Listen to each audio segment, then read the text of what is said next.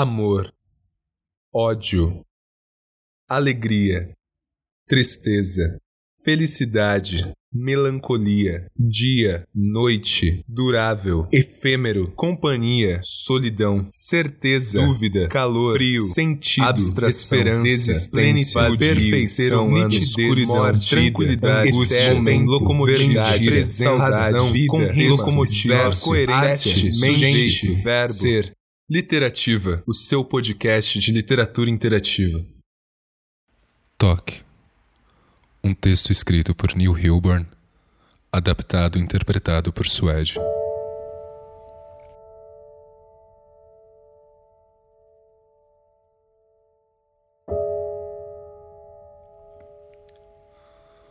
Quando eu a vi pela primeira vez, tudo ficou quieto na minha cabeça. Todos os tiques, todas as imagens que ficavam passando o tempo todo simplesmente desapareceram. Quando você tem transtorno obsessivo compulsivo, você realmente não tem momentos de silêncio. Até mesmo na cama, eu estou pensando, tranquei as portas, sim, lavei as mãos, sim, tranquei as portas, sim, lavei as mãos, sim, tranquei as portas, sim, lavei as mãos, sim, tranquei as portas, sim. Sim. Mas quando eu a vi, a única coisa que eu conseguia pensar era na curva delicada dos lábios dela ou no cílio em sua bochecha, no, no cílio na bochecha dela, no cílio da bochecha dela, no cílio, no cílio da, da bochecha da. na bochecha! Eu sabia que eu tinha que falar com ela. Eu a convidei para sair seis vezes em 30 segundos. Ela disse que sim depois da terceira, mas nenhum deles parecia certo, então eu tive que continuar. No nosso primeiro encontro, eu passei mais tempo organizando a minha comida por cor do que comendo ou conversando com ela. Droga. Mas ela adorou. Ela adorava que eu tinha que beijá-la 16 vezes quando me despedia ou 24 vezes se fosse quarta-feira. Ela adorava que eu demorava anos para voltar para casa porque havia muitas rachaduras na calçada. Quando fomos morar juntos, ela disse que se sentia segura porque ninguém jamais roubaria nossa casa, já que eu definitivamente tinha trancado a porta 18 vezes. Eu sempre ficava observando sua boca enquanto ela falava, enquanto ela falava, enquanto ela falava, enquanto ela falava, ela falava, enquanto enquanto ela falava. Quando dizia que me amava, sua boca curvava nos cantos. À noite ela ficava me olhando na cama enquanto eu desligava as luzes. Acende, apaga, acende, apaga, acende, apaga, acende, apaga, acende, apaga, acende, apaga, acende, apaga, acende, apaga, acende, apaga. Ela fechava os olhos e imaginava que os dias e as noites estavam passando na frente dela. Algumas manhãs eu começava a me despedir com beijos, mas ela apenas saía porque eu estava atrasando-a para o trabalho. Quando eu parei na frente de uma rachadura na calçada, ela continuou andando. Quando disse que me amava, sua boca era uma linha reta. Ela me disse que eu estava tomando muito do seu tempo.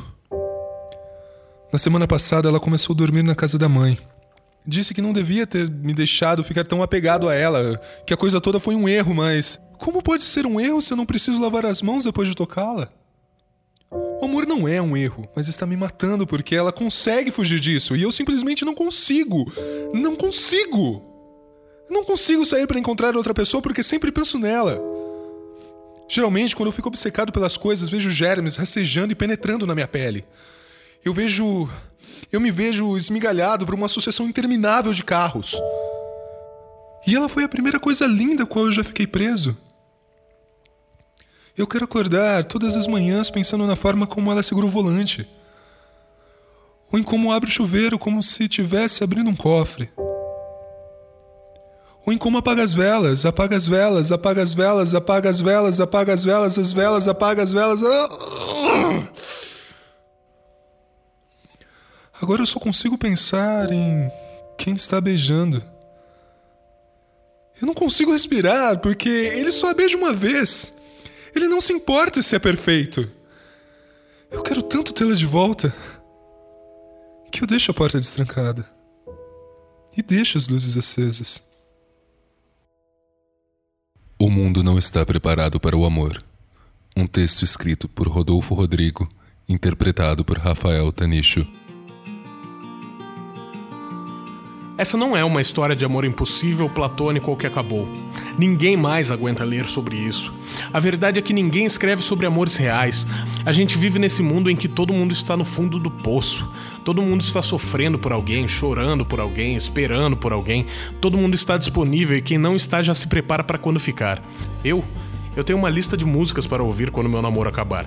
Dessas músicas que doem na alma da gente, que fazem a gente encostar a cabeça na janela do ônibus, ver a chuva caindo lá fora e se imaginar se imaginar dentro de um clipe melancólico e sem final feliz. Eu tenho uma lista de autores para ler quando eu ficar sozinho. Já tenho uma série de desculpas para dar quando me convidarem para sair, mas eu quiser ficar em casa assistindo comédia romântica e comendo porcaria. Porque eu fui largado horas e eu posso, devo e vou curtir a minha fossa. Já sei quantos quilos eu preciso perder para voltar ao mercado de relacionamento quando meu namoro atual terminar e levar com ele meus sonhos, meus planos e, e o corpo que eu tinha um ano e meio atrás, quando eu precisava estar apresentável aos olhos das pessoas. Isso tudo porque, de alguma forma, eu já estou me preparando para voltar ao mundo onde todo mundo está sofrendo por alguém, chorando por alguém, esperando por alguém. E aí voltamos aos amores impossíveis, platônicos ou que acabaram, né? Esses que o mundo reproduz aos montes por aí. Felicidade não vende e não inspira. Todo mundo já ouviu em algum momento que nem sequer devemos gritar a nossa felicidade por aí, pois atrai negatividade. Balela. As pessoas só não estão interessadas em saber que você está bem. Ninguém te manda uma mensagem às três da manhã dizendo: Oi, fiquei sabendo que a sua vida está ótima, que bom, fico feliz por você, era só isso.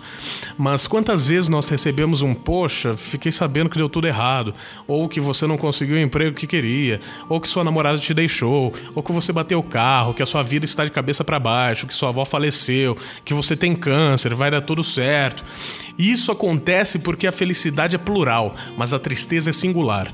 As pessoas se identificam com a dor, pois passaram por isso e foi devastador. Cada um tem a sua forma de sofrer, e o mundo está cheio de pessoas que sofrem e escrevem sobre isso, compõem sobre isso, vendem sobre isso. Nada animador. Mas esse texto é sobre relacionamentos reais, certo?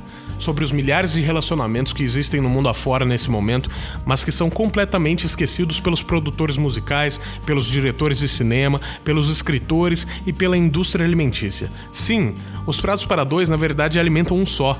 Se um casal pede um prato para dois, vai ter que pedir uma coisinha a mais depois. O mundo não está preparado para o amor. O nosso problema é querer ir ao mercado e encontrar nas prateleiras amores de filme, prontos para o consumo. Misture programas a dois, tardes ensolaradas, grandes sorrisos, brigas homéricas que terminam num lindo sexo de reconciliação olhando nos olhos. Está pronto, serve um prato para dois. Qual dos dois vai ter que pedir uma coisinha a mais depois? Nós somos egoístas dentro do nosso próprio ideal de relacionamento. Todo mundo quer um filme de amor, certo? Desses dramáticos que fazem a audiência chorar e torcer pelos dois ficarem juntos no final. Mas eu tenho o meu filme preferido e você tem o seu. E se no meu filme preferido a mocinha se apaixonar pelo mocinho, mas no seu o vilão é quem merecia arrematar o coração dela? Não existe uma fórmula. A gente ouve muito isso, mas eu acho que a fórmula existe na sua inexistência. Quando você para de procurar uma receita, as coisas acontecem como tem que acontecer e aí você é a pessoa mais feliz do mundo. Porque você encontrou alguém que não quer as mesmas coisas que você, mas que está completamente disposto a não soltar a sua mão enquanto vocês buscam juntos um caminho que leve os dois o mais longe possível. É quando você encontra na barriga do outro a forma exata do encaixe das suas costas, formando a conchinha mais matematicamente perfeita do mundo. O amor de verdade não é aquele que acontece durante o filme, mas sim aquele que acontece durante os intervalos ou quando sobem os créditos. Quando você não sabe exatamente o que está acontecendo, mas faz você querer descobrir ou inventar do seu próprio jeito. Amores reais estão em extinção. Nós nos acostumamos a pensar na cor do amor quando na verdade ele é preto e branco, pintado frame a frame, um dia de cada vez. Não está naquele jantar que você fez e postou no Instagram porque estava lindo. Está no miojo feito rapidinho enquanto ele estava no banho porque ele precisava acordar cedo para trabalhar amanhã. Está na briga na boate porque alguém te olhou com os olhos de desejo e ele se ofendeu, pois ninguém deveria ter o direito de olhar para você com o mesmo olhar lascivo que ele lança quando você sai do banho só de toalha. O amor está no durante, não no depois. Escreva sobre o seu amor enquanto ele ainda existe. Não deixe para falar dele quando acabar. Demonstre a sua felicidade sim, pois o mundo precisa de um pouco de esperança para continuar existindo.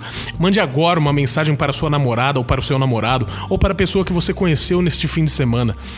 Pode ser apenas um sorrisinho, ponto e vírgula e um parênteses. Não espere seu príncipe chegar num cavalo branco te beijar para te salvar da torre mais alta do castelo. E principalmente, não espere que suas tranças sejam longas o suficiente para que ele suba por elas. Ele pode precisar de uma escada. Tudo bem, amores reais têm dessas coisas mesmo. Encruzilhada. Um texto escrito por Simon, interpretado por Swedge.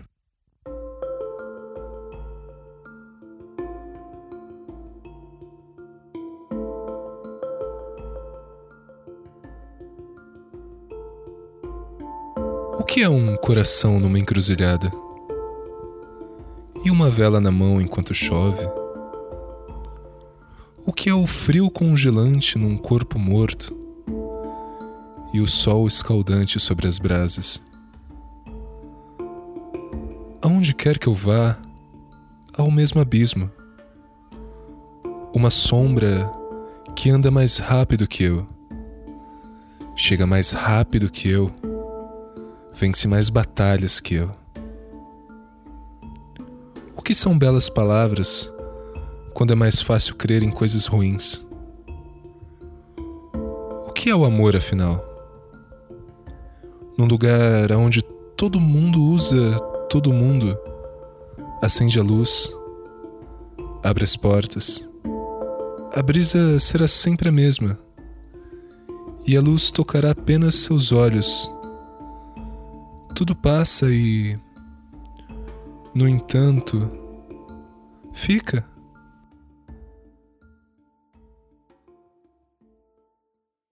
Bem que me alertaram sobre você. Um texto escrito por Márcio Rodrigues, interpretado por Rafael Tanicho.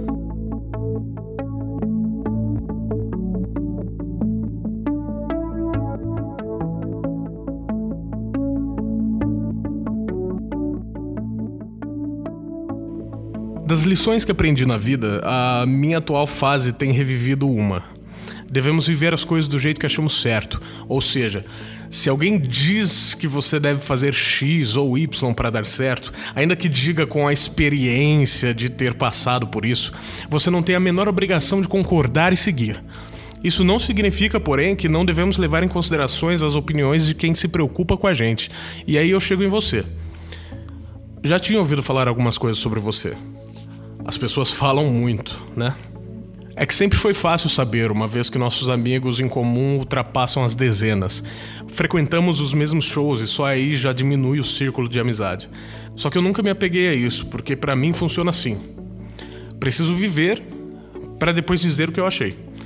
Então eu fui te dando a atenção que eu tinha com toda a minha segurança que eu ostentei a vida inteira.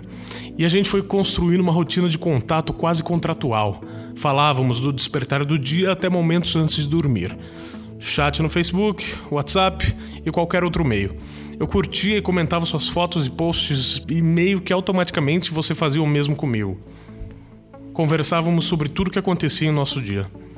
E claro que isso foi alimentando algo dentro da minha cabeça. Passei a acreditar que havia alguma coisa aí. Até lembrei das histórias que me contavam sobre você, mas nada que pudesse me influenciar a ponto de mudar o rumo da história que estava seguindo. Pelo menos eu achava que era uma história, esse é o ponto. Exatamente da mesma forma que passamos a nos falar, fomos nos distanciando. Ou melhor, você foi. Aquelas mensagens, por exemplo, que levavam segundos para serem respondidas, até hoje não tiveram respostas após meus novos envios. E o pior é que eu passei a me questionar: será que exagerei em algo? Será que assustei com as minhas brincadeiras? Será que. A gente tem dessas, né? Quando a coisa começa a dar errado, a gente passa a achar que o problema somos nós. Eu até acho que isso faz sentido, porque é a humildade sentimental. Tem a ver com se colocar no lugar do outro, repensar e concluir que, ops, também erramos. Mas nosso caso e caso é o único nome que eu posso dar para isso, não era bem esse. Não que eu eventualmente não tenha errado, mas certamente não o bastante para ruir com tudo. E aí, você basicamente cagou para mim e sumiu. Comecei a ver cada uma das peças desse jogo se encaixarem. Relembrei de tudo que ouvi sobre você e me senti mais uma vítima. Que coisa estranha de dizer. Me senti mais um alguém que dedicou atenção e carinho para você, que, por sua vez, dedicava atenção e carinho para outras 20 pessoas ou mais. E nada contra também, eu só não precisava ser mais um número.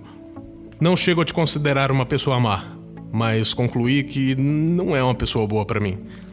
Nosso jeito não combina. Você lida com as coisas de um jeito diferente do meu, e o curioso é que ainda penso em você porque me faz pouco sentido o seu jogo da vida.